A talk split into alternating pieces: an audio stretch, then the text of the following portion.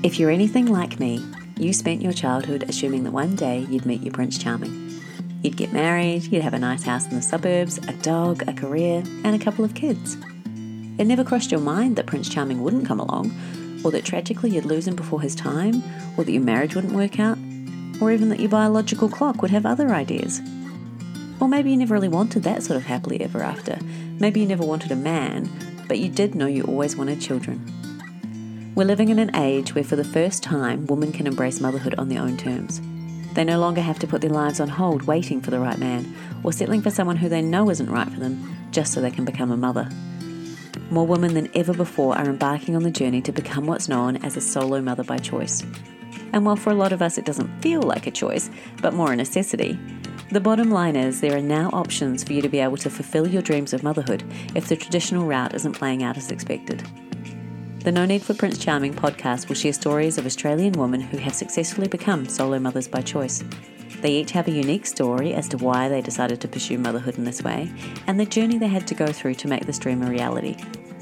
The hope is that by sharing these stories, you'll have the knowledge and the confidence to embark on this amazing journey yourself if you determine it's the right one for you.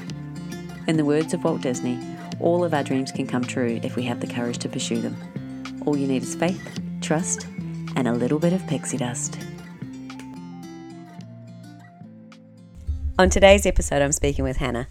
Of all my guests, you'd think that Hannah would be best prepared for this journey, given that she's a nanny by trade, but nothing truly prepares you for what life is like as a solo mum by choice. Hannah lives in Queensland with her gorgeous two year old daughter, Stevie. Welcome to the podcast tonight, Hannah. I've been following you for a long time, so it would be really great to start with how you made the decision to become a solo mum by choice. Uh, hi, Alicia. Thank you for having me. I've been very excited to um, obviously share my story with everybody.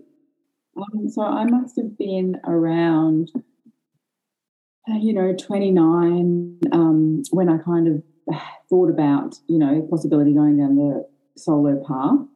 Um, and it was always just kind of food for thought um, if I didn't find the right person.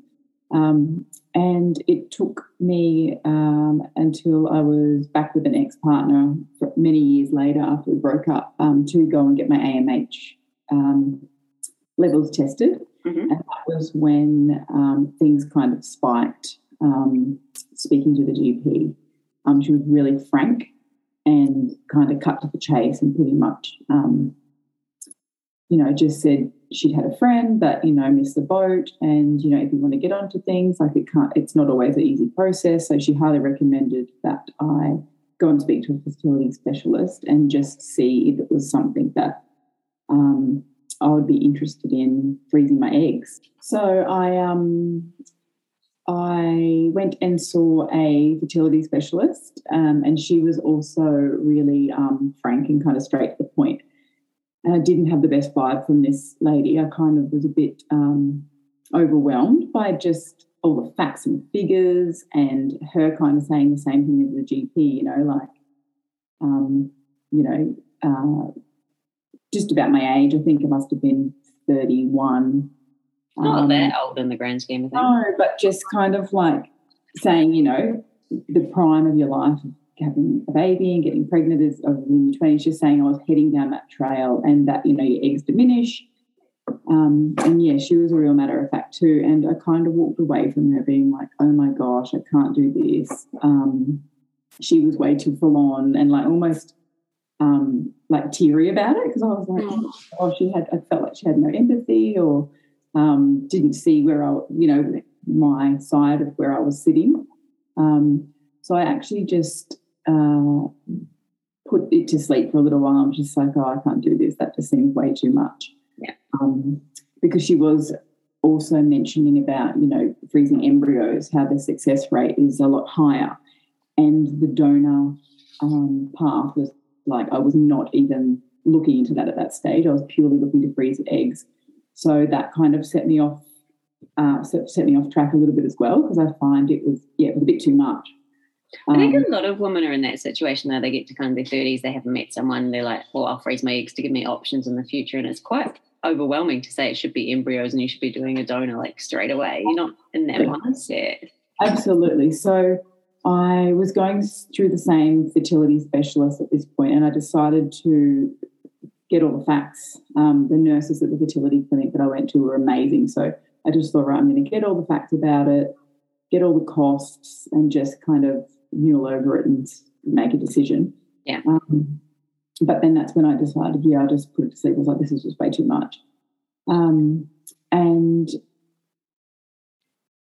so then it must have been a little while later, because um, I was back in a relationship at that point when I got my uh, AMH checked, and that deteriorated and ended very soon after. It was not. We were only back together a short time before I knew just it just wasn't right for me. Yeah. Um, so it was towards the end of that year. I think I picked things up again, and I just thought maybe I'll ask to see a different fertility specialist, and just maybe it was just she just wasn't for me. And that's when I um, was sent to James Moy, who has just recently retired, and I just instantly liked him. Like everything about him, um, his bedside manner, he just was so um, like he spoke so softly, and he just was so nurturing, and yeah, he really made me feel kind of um, safe and you know not overwhelmed as I was. Um, so once again, I, st- I still got all the refreshing information from QFG. Um, saw all the ladies again who were absolutely lovely. Um, they did try and um, let me know that you know embryo success with the donor is higher than egg freezing and all that sort of stuff. But I just was really not at there. So I was like, no, I really just want to freeze my eggs. I just want to go ahead with this. I'm just not ready to wrap my head around the donor part. At mm. least I'll get some eggs in the freezer you know, see what happens. I, I was very um, a bit blasé about it all, to be honest. Well, how old were you at that point? So I was 20, uh, 32. Yes, yeah, still not old. At 32, I was just like, oh, yeah, I'll freeze eggs, you know, get me some more time.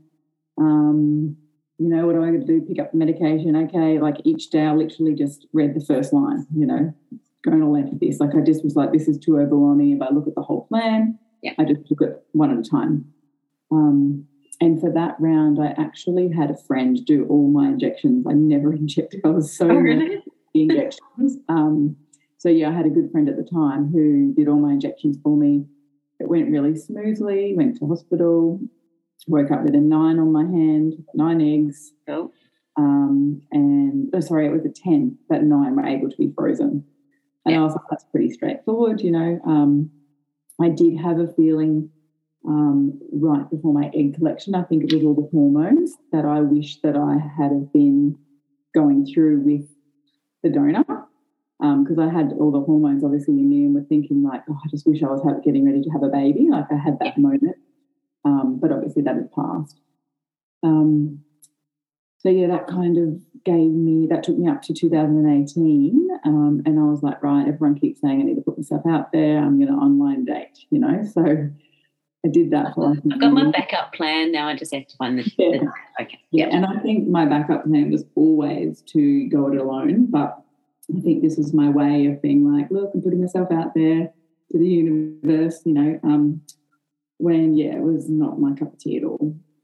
Um, so I think that's when I was really thinking. You know, at the beginning of, I think it was, the, so it must have been 2018. I was like, right, I'm gonna date and then I'm going to at the end of the year I'll get everything ready for the following year and I'm just going to use a donor and have a baby on my own.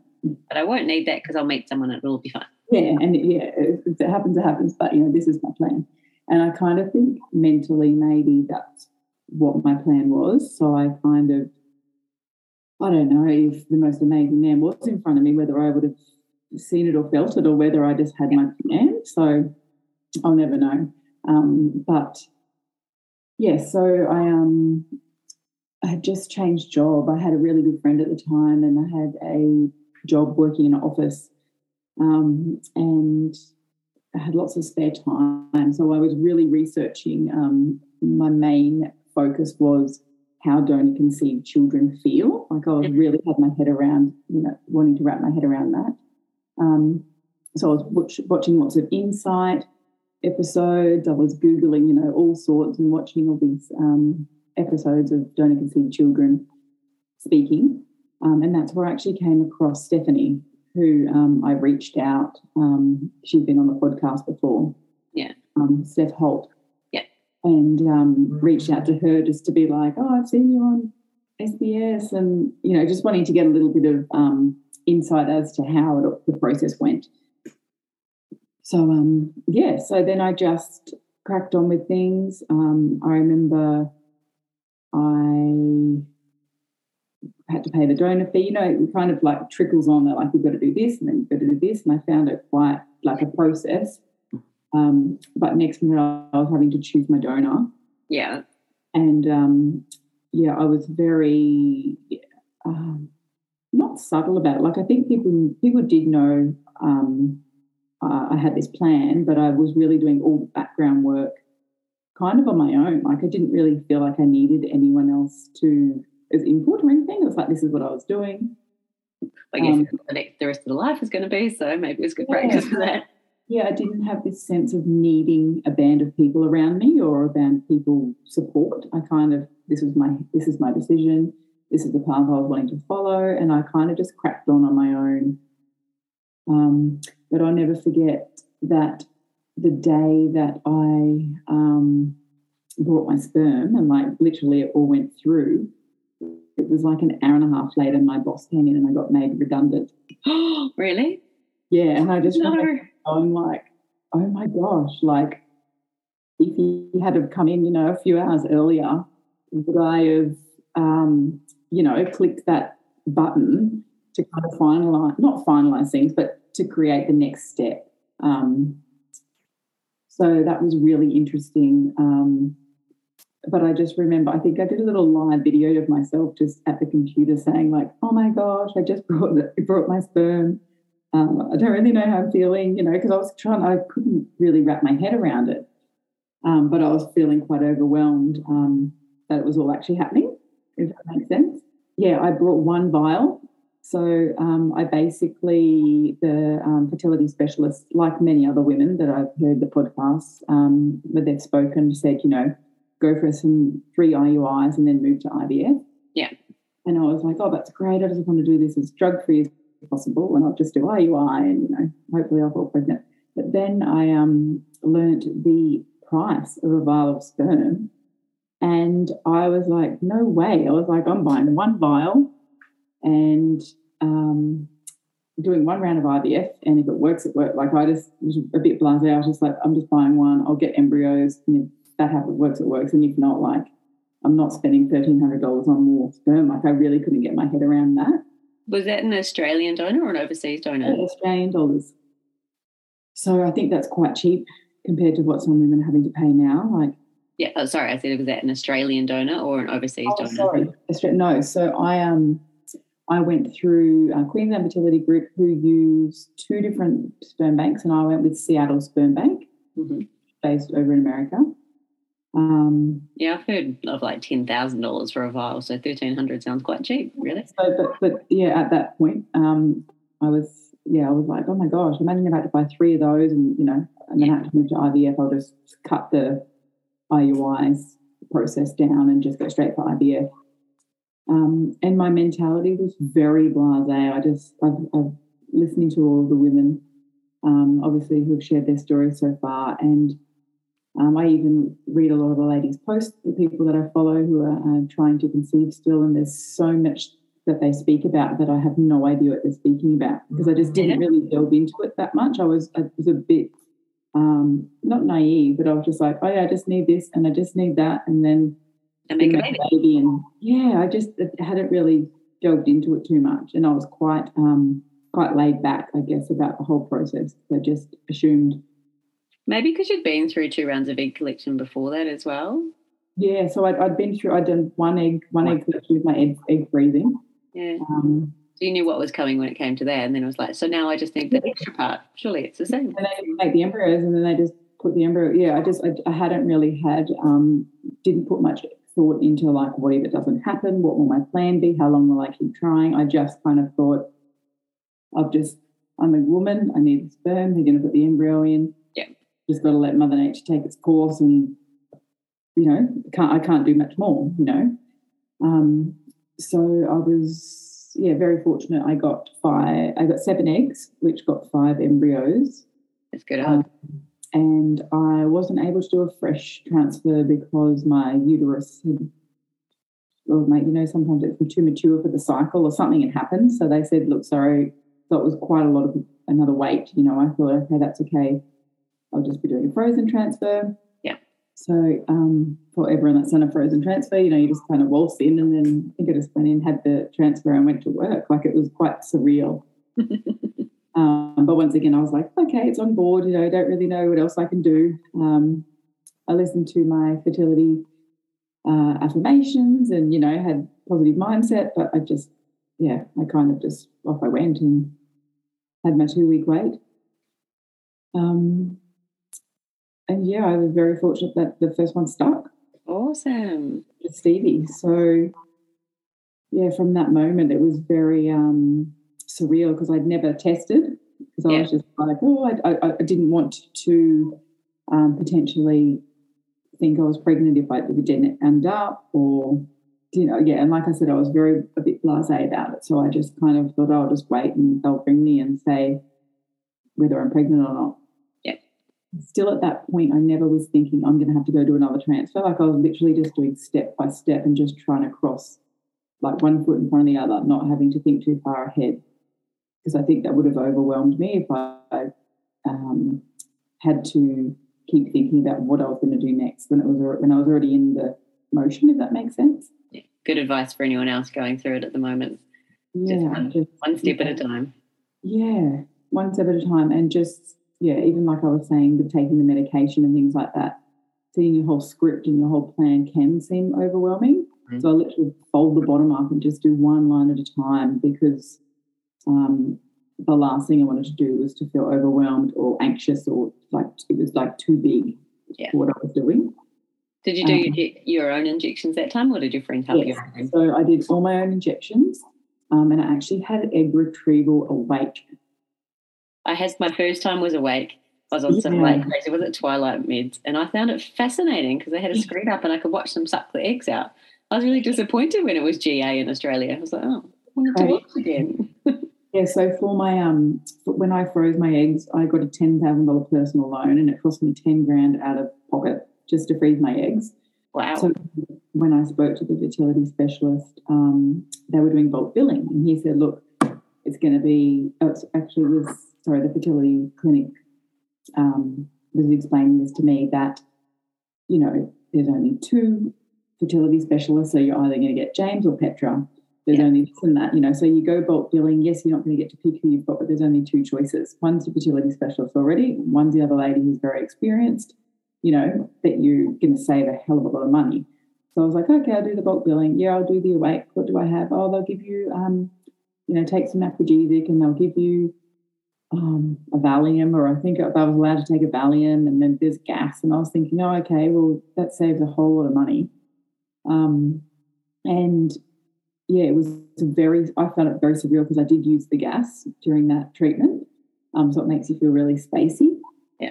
Um, but it was over and yeah, it was so quick, you know, in and out and off you go. They get the eggs and then you just, yeah, kind of wait to hear what happens with the sperm, like how things go.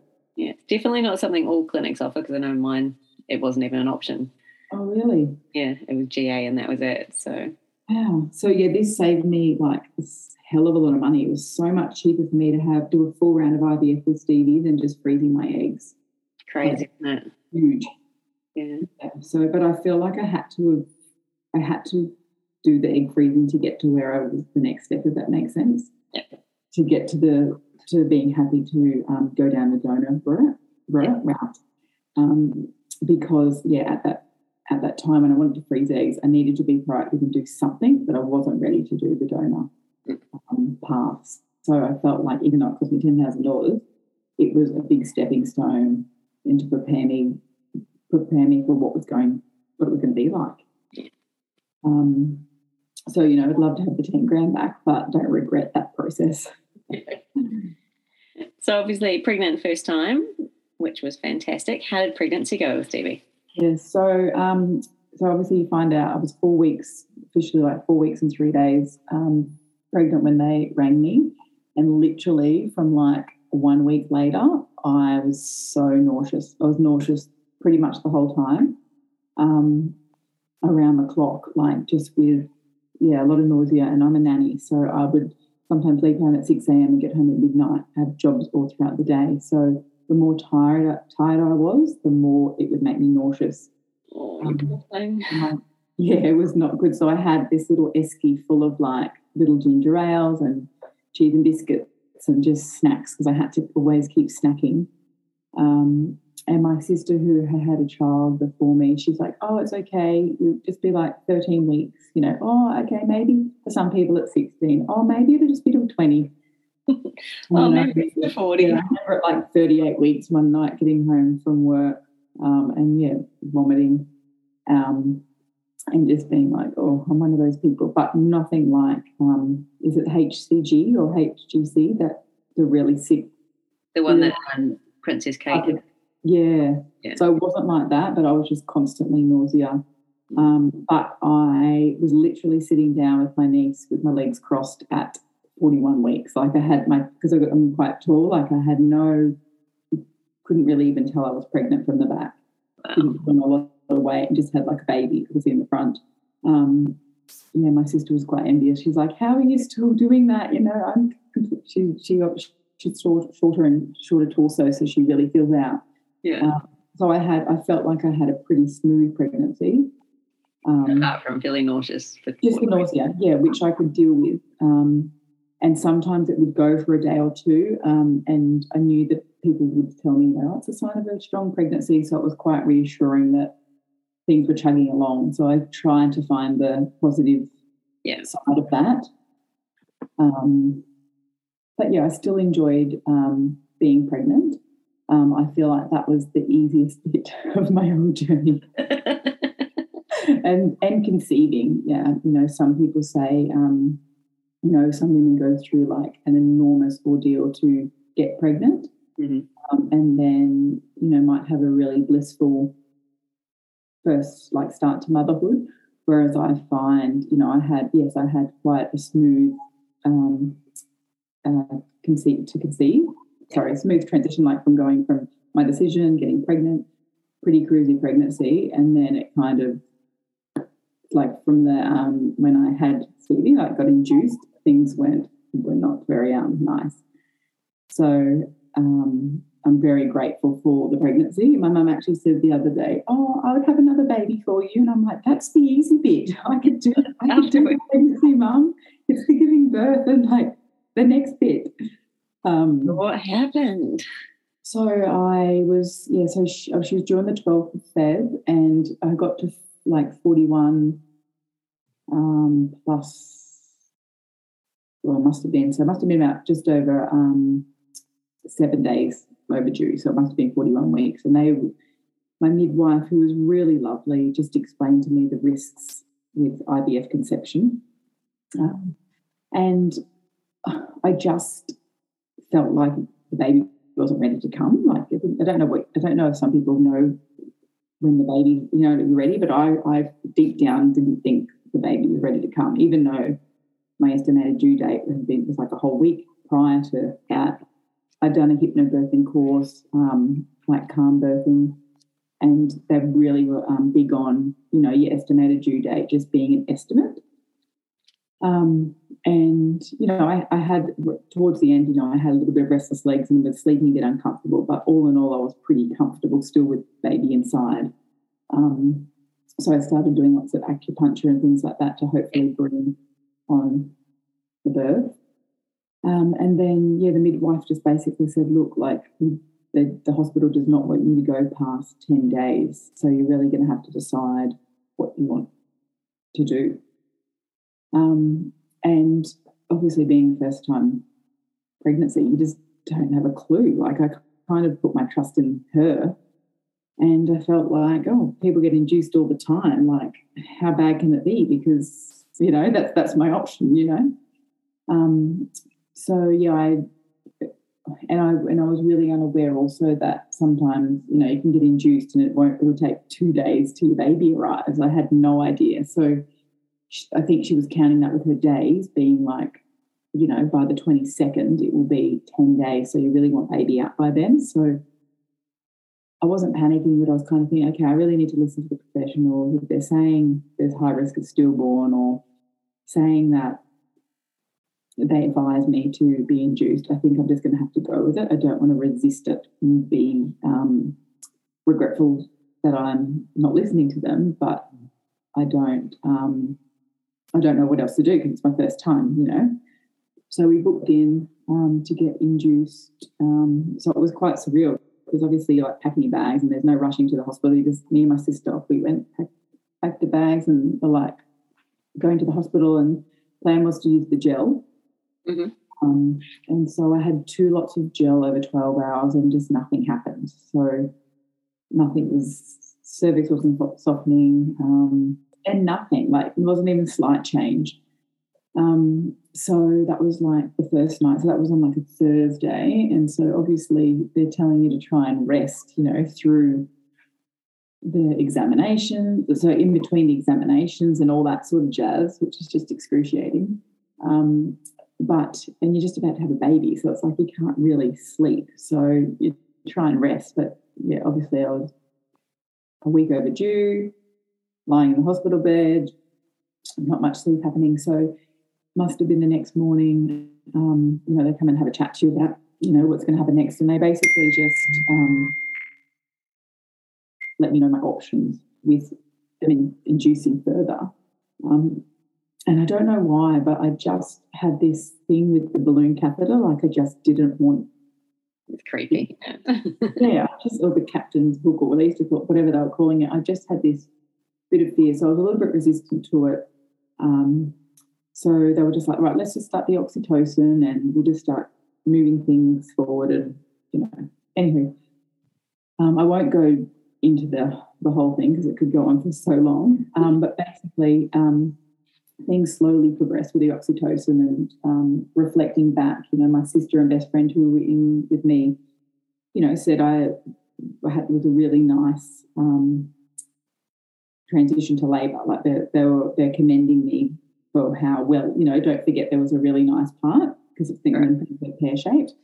So I just kind of pushed through that. Um, and yeah, things were just really slow. So that's why I feel in my in my head that baby just wasn't really ready. Was trying to make me have the baby and baby wasn't ready. So anyway, fast forward, um, I had already told the girls, you know, I don't want an epidural, you know, if I want an epidural, just make sure you deter me, you know. Um, but it came to a point where I was just like, oh my gosh, like how much longer can I go on for? Mm. And we, yeah, they ended up getting me an epidural at I think 11 o'clock that evening. So I'd been there like 4 p.m. and then this is the next night. Yeah. So I'd gone through um, two of the midwives and then so my other midwife was back. I was in the midwife group practice, so I had the same midwives. Um, so my lovely midwife was there obviously for the epidural, um, where everything was just calm and um, you know, once again, hop into bed, get some sleep.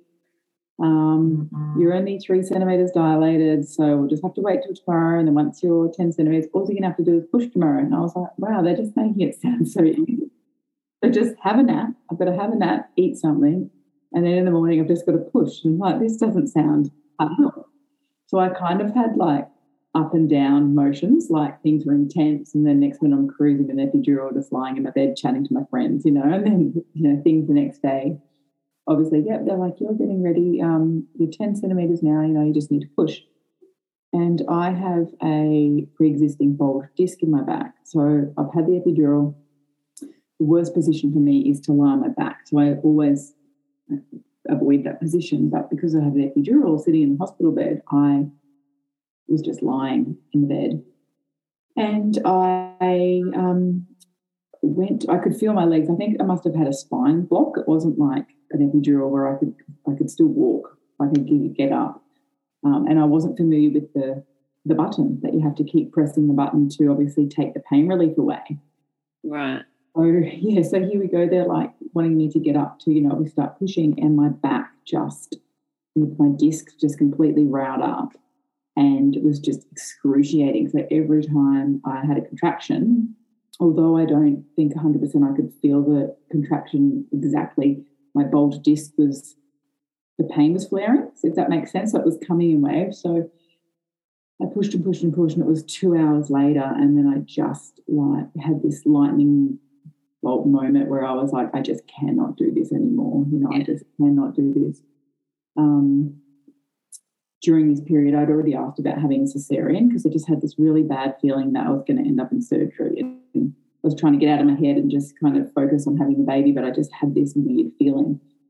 And they explained to me, you know, um. If, you, if, if, you've exhausted all options, you know, yes, you can have a cesarean, but you know, until then, we kind of don't just you don't just go off and have a cesarean. So I was like, right, I need to just do this. Um, but at this point, um, it was like, you know, 10 o'clock the next day. So I've nearly been two days and I was so exhausted I hadn't slept. Um, and then pretty much from then, that's when things just kind of went pear shaped. So she had to get um, forceps delivered after the vacuum. And then finally, you know, baby comes out, it's a girl because I didn't know what I was having. It was you know, quite emotional for everybody because it's been such a drawn out process, which is quite normal now that I hear. Yeah. Um, and then um, I remember just lying there and something, I was just waiting, thinking, oh, the placenta's got to come out, you know, and then next minute, you know, lights were on, 20 people were in the room, and yeah, my placenta, umbilical, the umbilical cord had snapped. So the placenta was stuck. So it was just like this really um, fast motion. She needs to go to surgery. That they had a really bad hemorrhage and got put to sleep. Wow. Yeah, so it was just quite a um, very surreal. Like you going, you know, like I said, walk into the hospital with your sister to have your baby. Next minute, I was getting put to sleep, and I just, I knew my intuition just knew. I knew I was going to have surgery. I didn't know what was going to happen. Um, yeah, you so probably surgery. It'll be a cesarean, not. Um, yeah, but but I, they don't have, They've never they never actually clarified what was wrong with my placenta. They explained that um, the embedding of the uh, of the embryo when it embeds can sometimes embed a little bit too much, so the fibers really like stick in. So instead of just breaking away naturally, mm. um, it just yeah it's so far embedded in there. So that was just really really hard to get my head around because obviously then I woke up at like five o'clock that afternoon Stevie was in um, special care, and I was just like, because there's so many drugs, like obviously because yeah, stopping the bleeding and all that sort of stuff. So yeah, it was just I just had a very traumatic experience, um, and yeah, because of all the blood loss, I just was so ill, like in myself, and then I had obviously a little baby in special care that wasn't with me. Um, she was being monitored, but it was more me than it was more me not being able to care for her, which was horrible. Yeah. Was she in um, special care because something was wrong or just because you weren't able to look after her? I had that strep B, you know, this. So yeah, so you can have this, you can have that, and it can pass passed on to the baby. So I was on. Um, they'd hooked me up to um, antibiotics the whole time mm-hmm. for the baby. Um, so that was really hard, like going through labour being with that trolley with the antibiotics attached to you and the catheter in your arm that you can't bend. Like they were making it really tricky for me. Um, so yeah, that was looking back. I remember my best friend saying, you know, this was I know it's been a terrible experience, but when you look through your entire journey and your, you know, child's two and three and four, you know, it's just a really small snippet. Yeah. Um, it took me a long time to like get my head around that. Um, but it's really true. Like, although it was horrendous, um, that's how Stevie was here. Uh, like Stevie was um, brought here, um, and there's nothing really I can do about it. That's just how things happen. Like, unfortunately, just lots of little bad things happened along the way, and then it just ended in the ended with the placenta. So even if I had hummed her out in my peaceful kind of um, uh, what do I call it, the hypnobirthing, you know, the placenta, there was something wrong with it. So I kind of try to think of it that way, that that was, yeah, the placenta was the big issue at the end. Um, and speaking to lots of other women, lots of things happen like this. It's quite common um, to endure like quite a, um, yeah, traumatic or just a huge emotional battle, you know, during your um, birth. Um, so although yeah, you don't want anyone else to go through anything, that it's quite comforting to know like it's a mammoth effort and lots of things can happen. Um, I blame Hollywood. They all make it look so easy. but you're birthing a child, you know, so it is hard yakka. Yeah. Um, so yeah, I had Stevie um, on the 22nd of February. So it was about six weeks, I think, before COVID hit. So there was no COVID, you know, we're in the hospital. Um, I was say, you got to have people with you. That's nice. Yes, I got to have people in hospital for about six nights, I think, because I was in there for a couple of nights before. Um, but I think just yeah, because of my rough, the rough birth, I really feel like that is what put me on the back, put me so back with the beginning to motherhood. Like I found it really hard because I was so um, my hemoglobin was so low and had blood transfusion, iron infusions.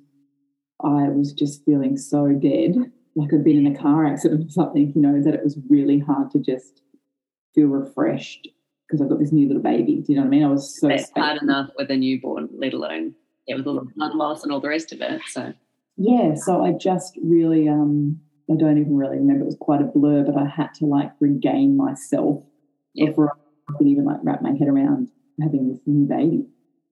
Um, so it took me a couple of days to name her, um, and because she wasn't in the room with me either, so it was quite um, surreal. It wasn't, you know, you, you go have your baby, and then next minute she's next to you in the room, and you've got, you know, I had all the balloons and I had all the it's a girl and all those sorts of things, but the baby wasn't there, and I had to get better so that she could be in the room with me.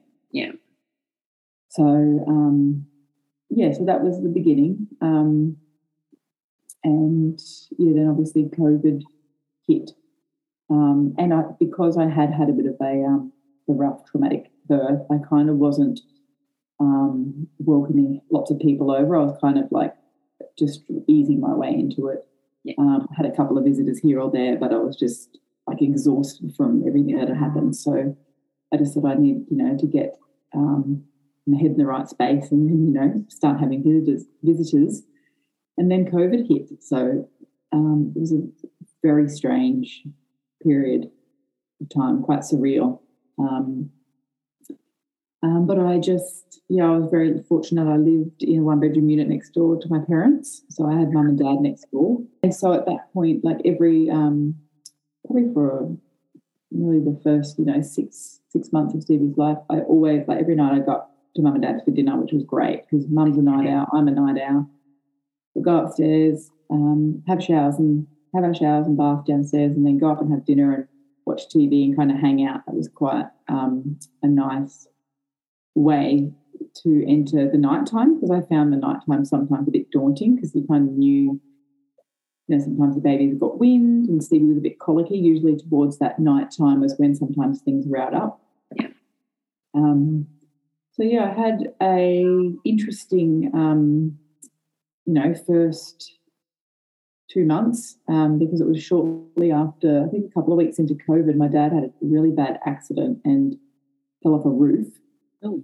So, and he was in hospital. So I was like mid COVID, me, mum, and Stevie, no, like the family's all, this is like the beginning of COVID, like coming to the driveway to like drop things off. Like, you know, and it was really hairy at the beginning and it was Yeah. everyone's in lockdown. We didn't understand what it was, how it was, but everyone to stay at home. There's a new baby here, like. Um, so that was a really interesting period for us because then it was just down to me and mum. There was no dad.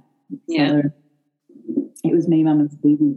All the girls. Yeah, all the girls. So um, yeah, it just was a. I found it just a really challenging time to like um, get my head around what was going on. But I, um, mum was really good with just saying like, look, we've got nowhere to be. It's COVID. If she sleeps on you, you know, from feed to feed, like so be it. Because she was Stevie's not the child that you swaddle and put down. Every time I put her down, she'd wake up. So I just was like, oh, you're right. I'm just going to let her sleep on me. And she would sleep, you know, two, three hours, feed, burp, and she'd just sleep on me or mum. She'd sleep on my, either on my legs so I could eat my dinner and things like that, or she'd be on my chest. And that really got me through because I didn't have anywhere to be. We didn't really, you know, washing was minimal because you're not going out.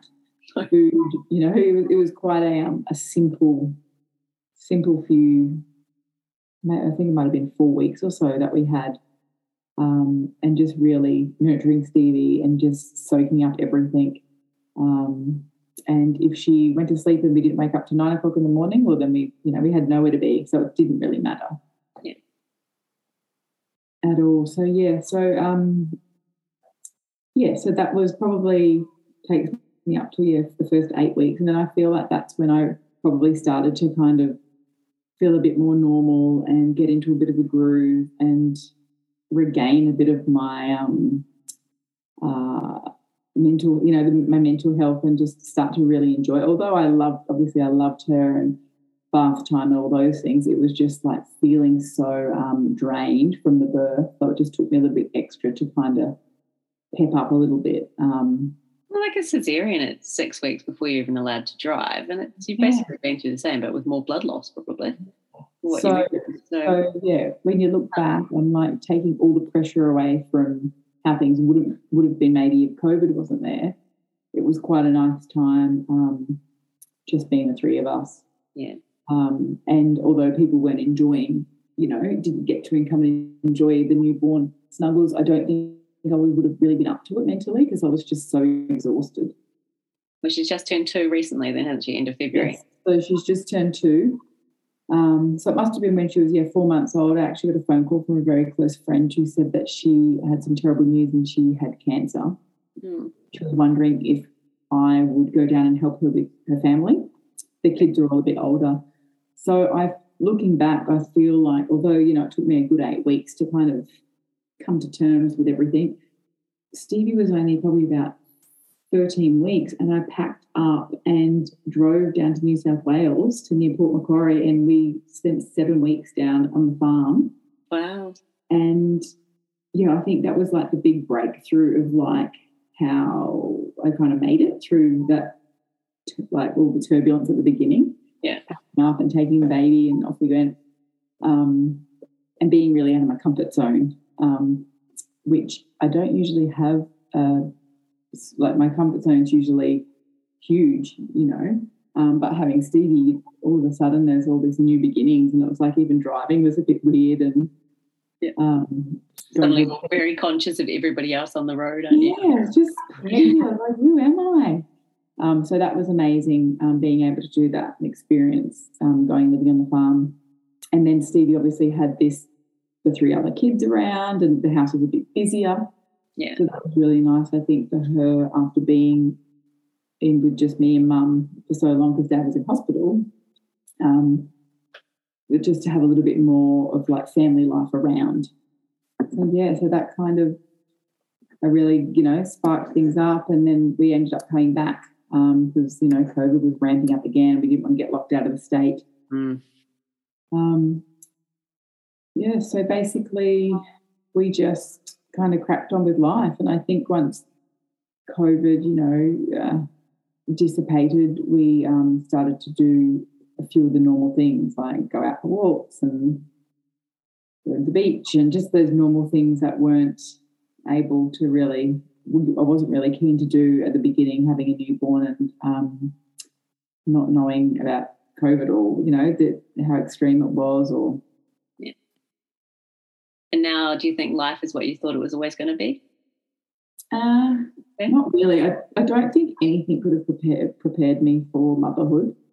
Um, being a nanny um, and working with children for so many years, you know, like you've got this, like you've done everything. And I'm like, I've never been pregnant, I've never given birth, you know, I've never breastfed, which I found super challenging. But um, but yeah, so I just think um, yeah, it's it's undescribable, like how amazing it is, but the challenges and um, sometimes how tough it is is yeah, it just I don't think anyone can explain it to you if that makes sense. You actually have your own child, and everyone's very different um, with their expectations and with their ability. Um, but I really feel like, um, yeah, I've surprised myself a lot along the way with what you actually can do.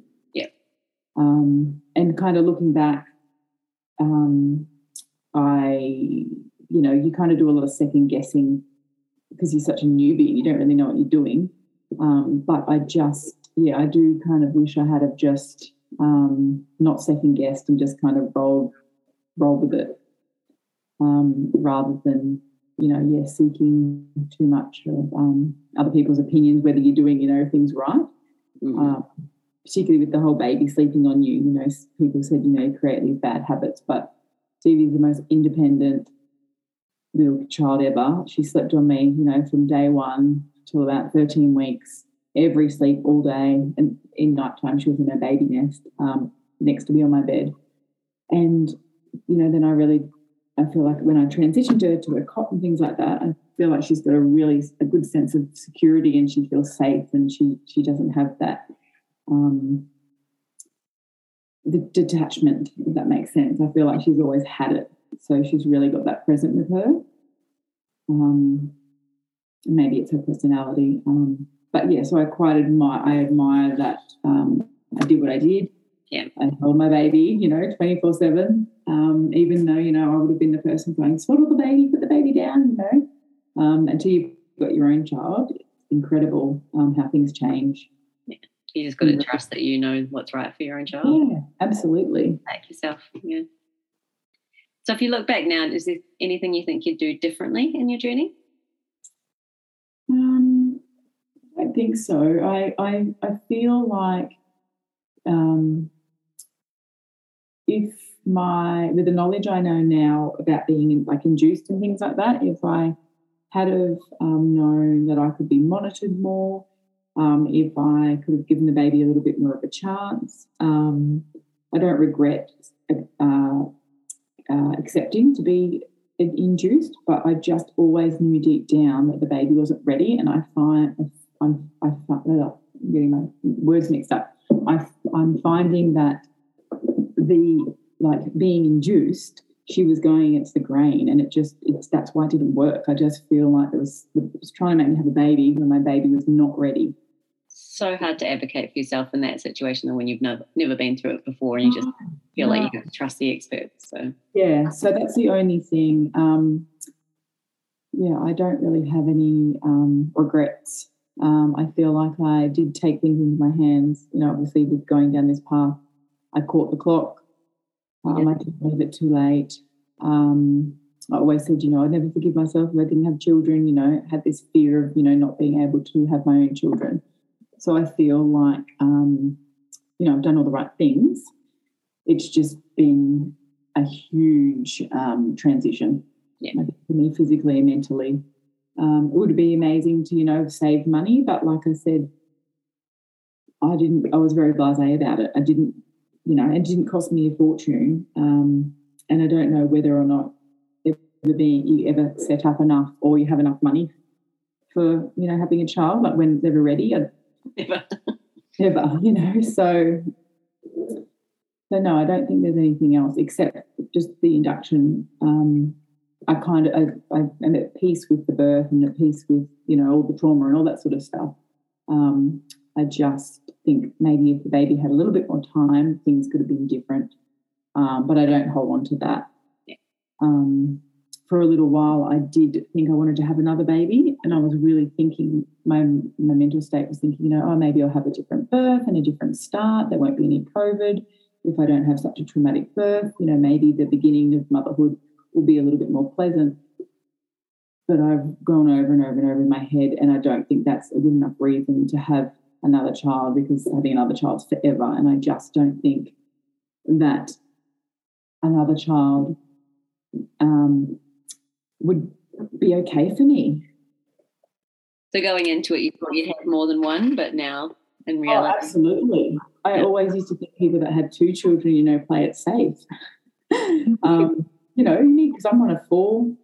My sister just had her third. Um, so I had that, you know, the more the merrier. And like, I love having siblings, don't get me wrong, but I really feel like a sane, level headed mother is really important.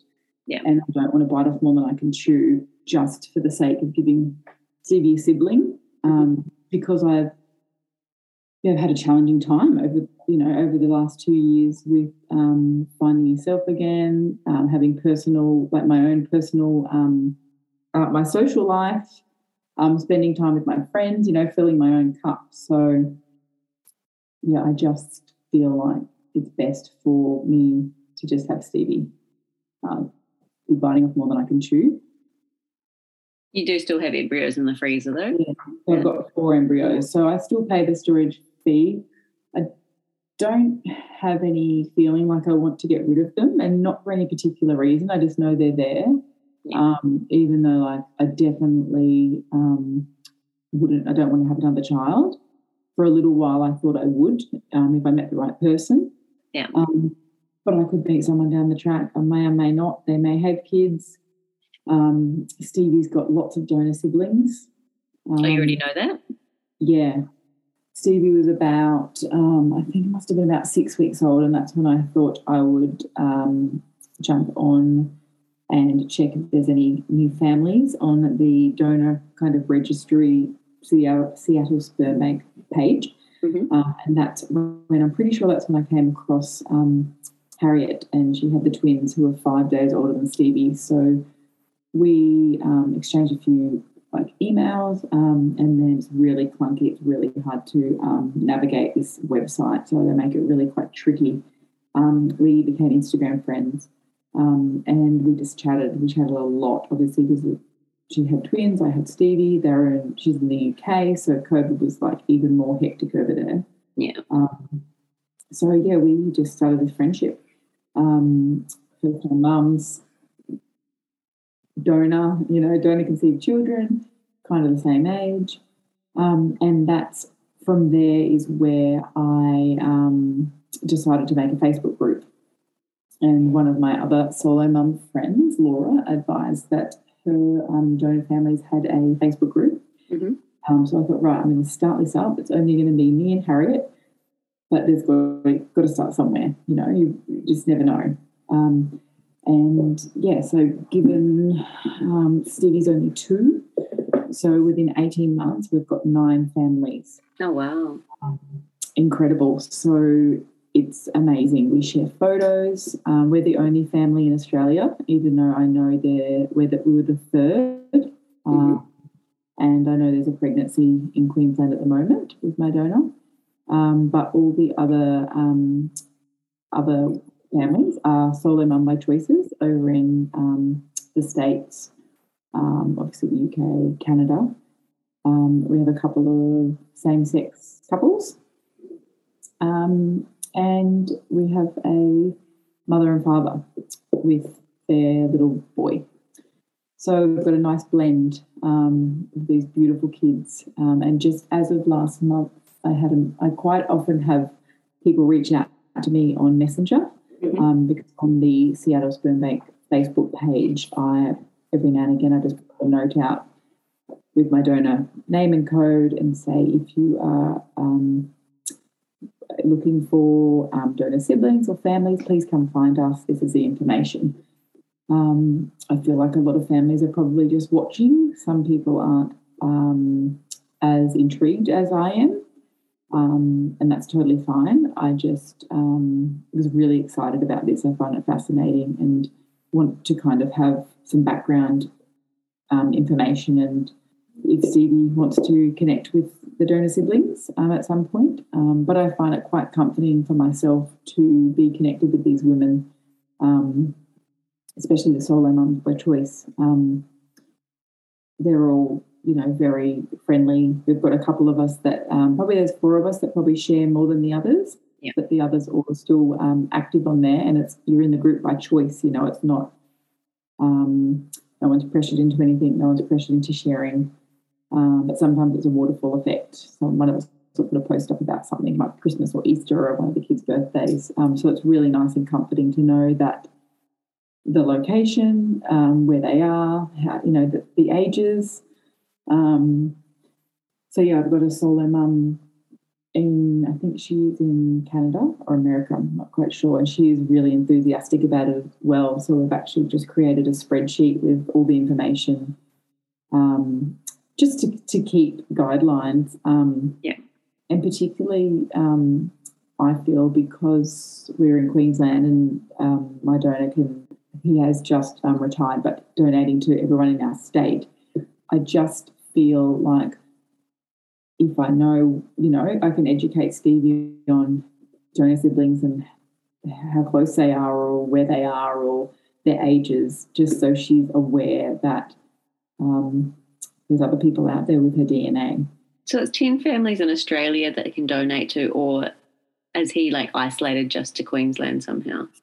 So it's Australia, but from what I hear, um, the clinic said that the Seattle Sperm Bank only supplies to Queensland Fertility Group. Right, okay. So yeah, so they are a little bit like hesitant when they ask for information and things like that. You kind of have to be really clever with your wording. They don't give you anything for free. Yeah, you have to know. I know that you're allowed um, the age, um, birth date, and the sex of the child, um, but that's about it. You know, obviously for personal reasons. Um, but yeah, when I recently just rang, I think two weeks ago, they said there is a pregnancy. Um, so there'll be another little baby somewhere. um, hopefully they reach out and find the Facebook page as well, and then you can get some local. Yeah. So so far, no one in Australia has joined the Facebook page. Um, but yes, this mother that did just message me recently, she's in Canada. She has four children. So we found with the donor. With the donor. So, oh wow! So there was um, there was nineteen of 19 siblings with Stevie. There was 20, and now she's got four. So I've just hit 24. Wow. Which is overwhelming, like knowing that. But I feel um, like I'd want to know. Yeah. Rather than not know, if that makes sense. Well, I have to say, for me, it's not something I had considered that much, and I don't. It's just because I'm an only child, and you're one of four, so you would want to know about siblings earlier. But it was after I interviewed Fiona, which was episode two, that it just really got me thinking and realizing, you know, her meeting the donor later in life up to her, it's completely fine. But the thing that I'm reading more and more about is the one thing that donor conceived children regret is if they don't have relationships with their donor siblings from an early age. And that's the thing that they wish that they could change. So it's like, well, if we can be on the front foot, then again, it will be up to her whether she meets them or not. But she won't have to have that regret later. Absolutely, and that's what I feel like the research and um, putting together the spreadsheet and the information just is a little bit of a head start, and rather than just being, you know, when you're 18. Obviously, i am always going to be um, open with Stevie about her, the way she was made, and all that sort of stuff. But just yeah, with the siblings, like seeing these children, the most beautiful children, with so much resemblance in like Stevie. Um, in my research that I've done about donor conceived children, a lot of them they find it comforting to have siblings or you know other people in their family that they look like and their features, you know. So not having that father present, um, kind of yeah, having the relationship with the donor siblings can not make up for that, but it is a piece in the puzzle if that makes sense, opposed from being quite isolated, especially if they're an only child. Mm. Um, and yeah, so I I um I don't obsess over it, but I just I quite enjoy. Um, and then also, like I said, having the relationships with the other women. Um, very crazy. The other day, I just saw one of the ladies that I follow. She had a mutual friend that I know, and it's someone here in Australia, my friend in Sydney, and she knows the when I said, How do you know this person? And she said, Oh, I've been friends for like 13 years. I was like, You would not believe her little baby had And she's like, What? I said, Yeah, that was crazy. I was wondering how come you follow this family, you know, like this random family over in um, California. So I was like, Wow, that's a small world. Like, small. Yeah. yeah, but I, I would never have known that, you know, if I hadn't connected with this lady um, who actually reached out to me. She'd had a, she had had a couple of miscarriages or unsuccessful transfers, and then she changed to our donor, and he has got very good success rate. And she was pregnant. It was their last time she was going to try, so it's really amazing um, that she had success. Um, and same with um, my other friend with the twins. Mm-hmm. She had another donor, and then she changed to our donor, and then she had her twins. So he was makes beautiful babies and a lot of success rate, and a, an amazing worldwide village for, for you as well.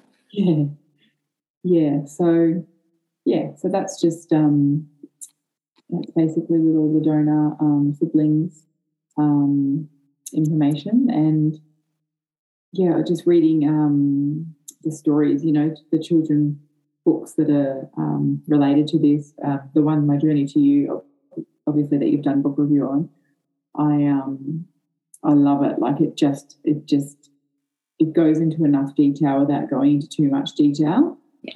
Um, and yeah, we're at that stage now where Stevie is choosing a lot of the donor conception books by choice. Um, um, I actually, uh, since listening to the podcast, I think it might have been Fiona or one of the other ladies that their daughters are a little bit older, so they actually talk about the donor quite often. I thought, right, today when we're putting Stevie to bed, I'm just going to, you know, mention to her something about, you know, being donor conceived or yeah. I didn't know what I was going to say, but I just thought I'm just going to give it a crack because the ladies have explained, you know, the more you speak about it, the more practice you get and the more better you get at it. So Stevie's sitting on my lap and oh, I think I was reading um, Mummy, My Mummy Made Me. Yep. And then I said to her, Stevie, um, Mummy used a donut to make you. And she looked at me and she goes, I love donuts. I'm just like, oh, okay. I'm like, clearly she's way too young. Like, I've just put it out there. I just didn't know where the conversation was going to go. I've just told her she thought I said donut. And yeah, so I was like, okay, I'll just leave it at that. Um, but yes, definitely with the um, obviously being open with how she was conceived um, and getting to this age now where she's quite enjoying the books. Um, I think it will be a good stepping stone, um, as the other women have mentioned, um, with uh, explaining things along the way and just making sure it's a talked about thing rather than, you know, it's left in the dark or anything like that. And we're quite fortunate at the daycare where Stevie goes. I have a, um, a friend there, and her daughter is, she's from a same sex couple. So at Stevie's daycare, there's actually two donor conceived children, which I find amazing because it's it's not that common. Um, but I said that to my friend. I was like, it's so lovely to have inclusive, you know, that I think they call it inclusion or inclusiveness. Um, I said, you know, Stevie and Frankie, and she said, oh my gosh, that is so true. You know, just with um, how families are, different families. You know, they're, they're both donor conceived. Frankie's got two mums, Stevie's just got one mum, but they're donor conceived. So it's quite nice that she, there's already another child there. Um, so I find that quite comforting, and that's just by luck.